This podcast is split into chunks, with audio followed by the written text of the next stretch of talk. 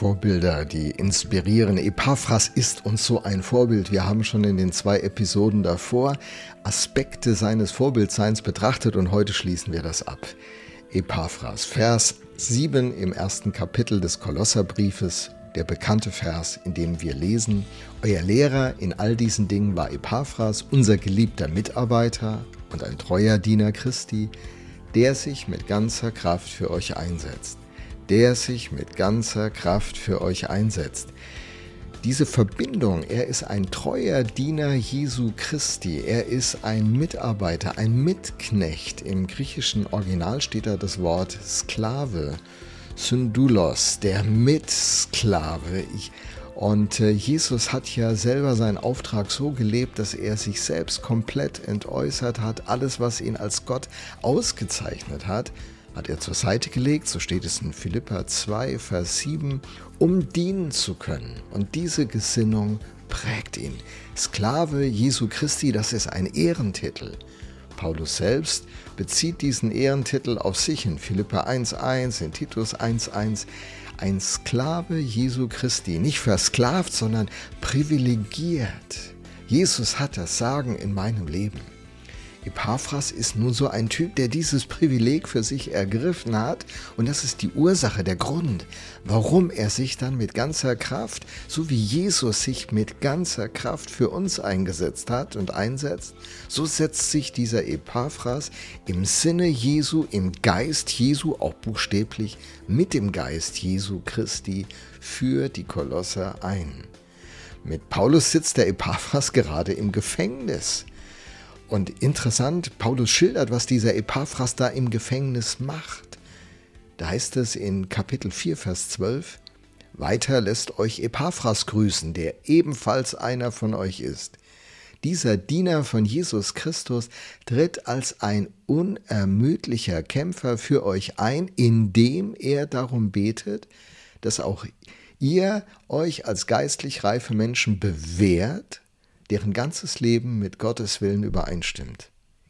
Ich meine, diese Aussage ist schon mal wirklich sensationell. Die müsste man im Detail angucken. Machen wir ja auch in der Reihe. Aber heute nur der Punkt, wie krass ist das? Da sitzt einer im Gefängnis, hat eine schwierige Lebensperspektive gerade und macht die anderen zu seinem Gebetsanliegen. Er wird zu einem unermüdlichen Kämpfer im Gebet für die Kolosser. Mir wären da noch ein paar andere Gebetsanliegen eingefallen, auch im Blick auf meine Situation.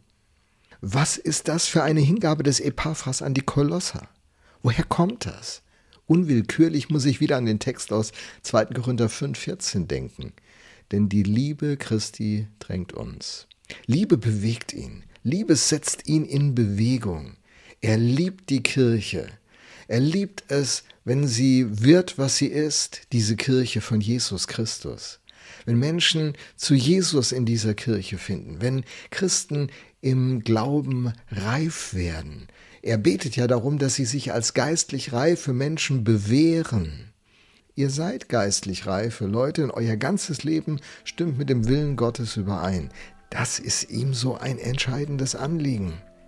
Mit ganzer Hingabe und mit voller Kraft macht er das mit ganzer Kraft zu leben, das ist etwas, was uns ja an vielen Stellen des Neuen Testamentes und der Bibel insgesamt verdeutlicht wird. Markus 12, Vers 30. Du sollst den Herrn, deinen Gott, lieben von ganzem Herzen, mit ganzer Hingabe, mit deinem ganzen Verstand und mit aller deiner Kraft.